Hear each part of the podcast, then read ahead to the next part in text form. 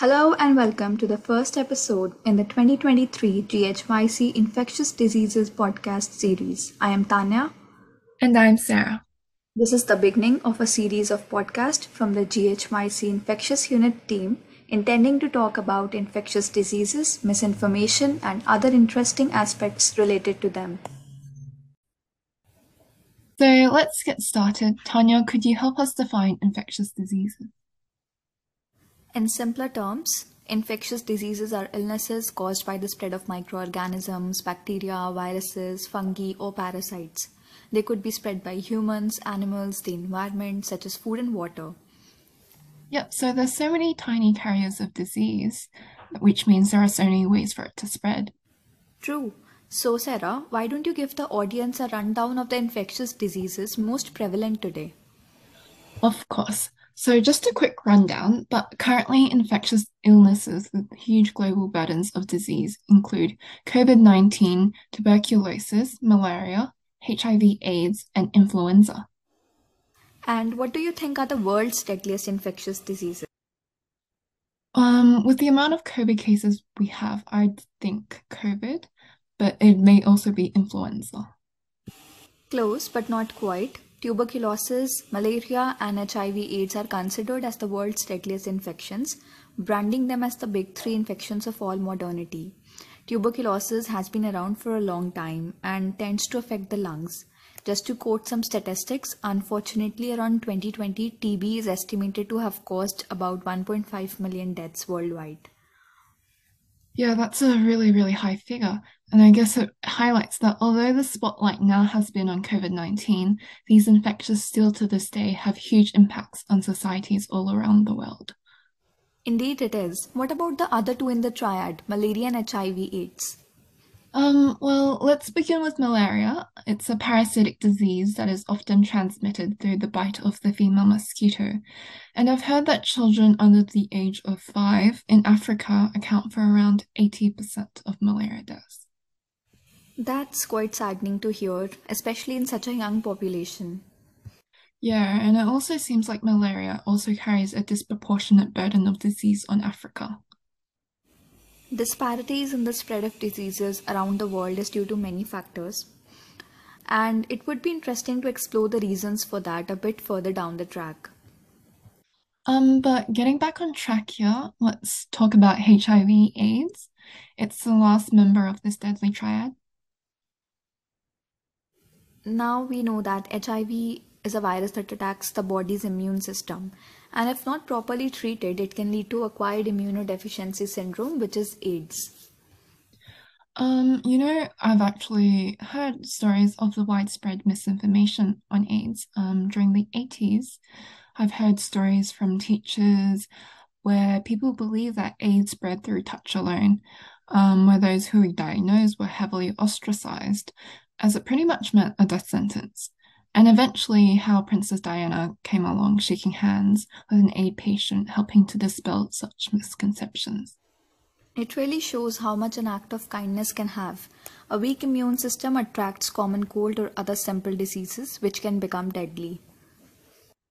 But good news, there are effective prevention and treatment strategies available now that have made HIV a much less deadly disease and enable those with HIV to live normal lives. While there is no cure, there is treatment still, and so far it's working very well. Yes, life is all about looking at the positives. Definitely. So, Tanya, what do you think about influenza? Seasonal influenza, or the flu as we like to call it, is a highly contagious respiratory tract illness, and I think it is a naughty virus as it mutates rapidly. Ah, so to be effectively immune to it, you have to receive a new flu shot at the start of every year. Is that why we keep on seeing get your flu shot posters as well as health authorities promoting a new flu vaccine every year?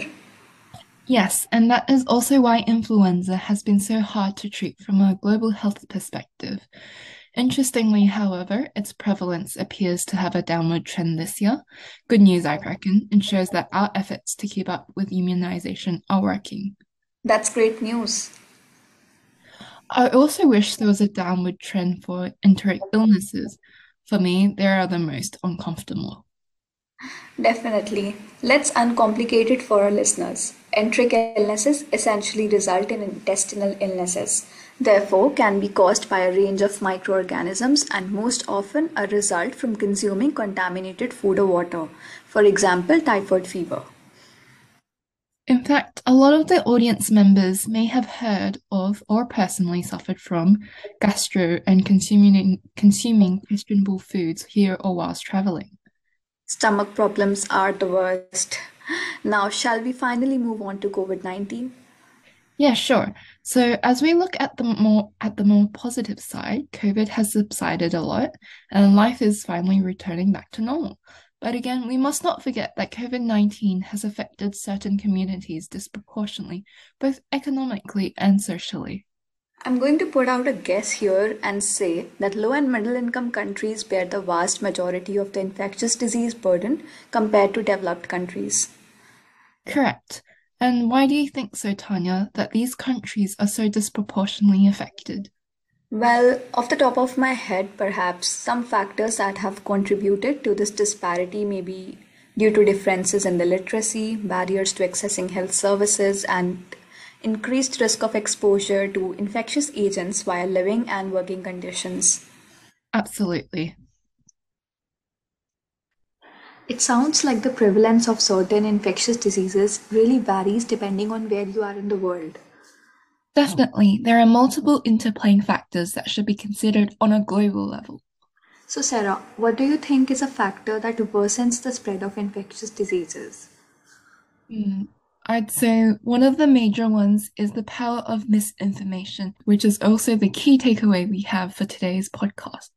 Spreading incorrect interpretations of health information, which specifically increases during outbreaks and disasters, due to the many outlets of social media like Instagram, WhatsApp, often negatively impacts people's mental health, leading to unwanted consequences. The thing is, it's fine if people know how to sift through, but for those who don't, you can imagine the amount of panic and paranoia it can create. I, I get what you're saying. Brings me back to the time when COVID was new and there were all sorts of theories about how it spreads, how fatal it could be, etc. etc which resulted in vaccine hesitancy amongst some groups. I remember that word had spread of how vaccines are of a form of bioweapon by the government, and that there were rumors that vaccines were opportunities for influential figures to place microchips for global surveillance, which is quite an interesting take. I have even heard theories that vaccine could cause hair fall and even autism. Can you believe that? I mean, as a person from a science background, we often overlook these rumors, but we must acknowledge that these rumors have real life consequences. Media's portrayals don't help either. Sometimes what the media illustrates with regards to infectious diseases can be very negative. Speaking of the problem of misinformation, let's break it down into certain groups or communities where it is the most difficult to tackle. I think it is more common in communities of social economic disadvantage, for example, indigenous and migrant populations, including immigrants and refugees. Now, with that, it means that there are many social factors at play.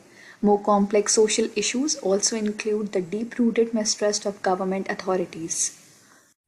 So that means that Whilst it is easy to be critical and judge those who possess false information, such as those who take an anti vax stance, as simply stupid, um, we should take a step back and consider why misinformation disproportionately affects those. That's a good point, actually. There can be reasons outside of their control.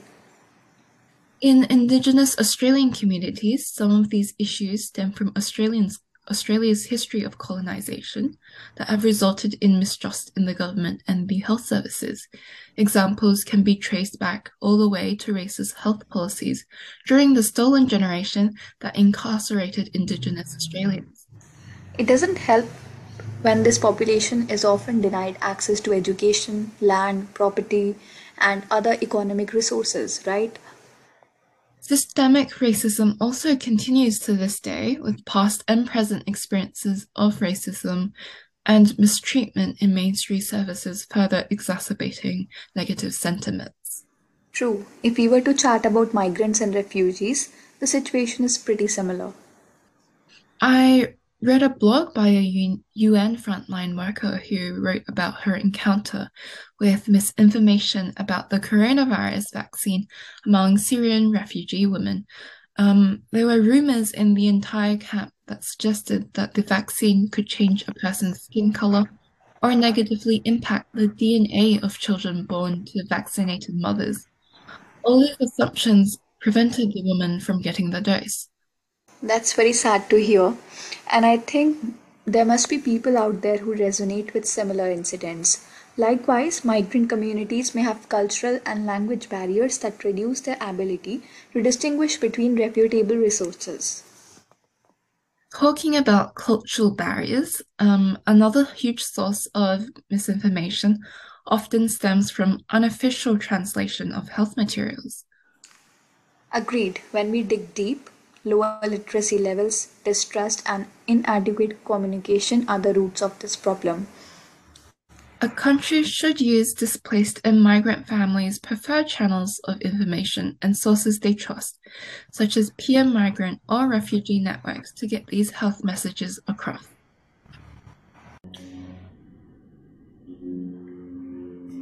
That's a brilliant idea to tackle the cultural barriers, to help these people open up and talk about their beliefs and the stigma attached to infectious diseases is like the first step towards preparing an action plan. Now we know the causes, I wonder about more ways to overcome the linguistic barriers on a national level. Translating and audio visualizing communication and other verified information into languages and formats that are commonly spoken and easily understood can go a long way in maintaining a two way transparent channel between the authorities and people. Good thoughts. Here is where social media can be used as a good interface to spread correct information about infectious diseases. And Princess Diana is a good example of how small actions and significant figures can bring about positive changes worldwide. Are there any strategies for tackling misinformation on media platforms that we can incorporate on a daily basis? Hmm, that's a really nice question. Of course, there are many ways to increase our own digital literacy. Um, to start off, it would be great if we become more aware of the reliability of the information we are consuming, including who is made by, where it was sourced, and when it was published and making sure we do not circulate it if we are not exactly sure about its credibility. True, I would request our listeners to be very responsible when forwarding any messages related to public health. At the rate we are going, misinformation can be classified as an infectious condition in and of itself. I know, and the fact that there are specific terms like infodemic and misinfodemic on the WHO's website to describe the scale of misinformation which spreads during COVID 19 highlights how awful it has gotten. Really, misinformation is a very big public health challenge which we cannot explore together in one episode. But we will be bringing out new aspects of infectious diseases that we wish to talk about further down the track. Yes, I think that's enough from us today. But we will be back soon. Till then, feel free to tell us about your stories about misinformation related to infectious diseases in your country or hometown. You can DM us on our social media page, and we will try to talk about them in our upcoming episodes. We hope you enjoyed our chat. Stay tuned for our next podcast. Goodbye, Alvida, Sayonara, everyone. GHYC Infectious Unit signs out.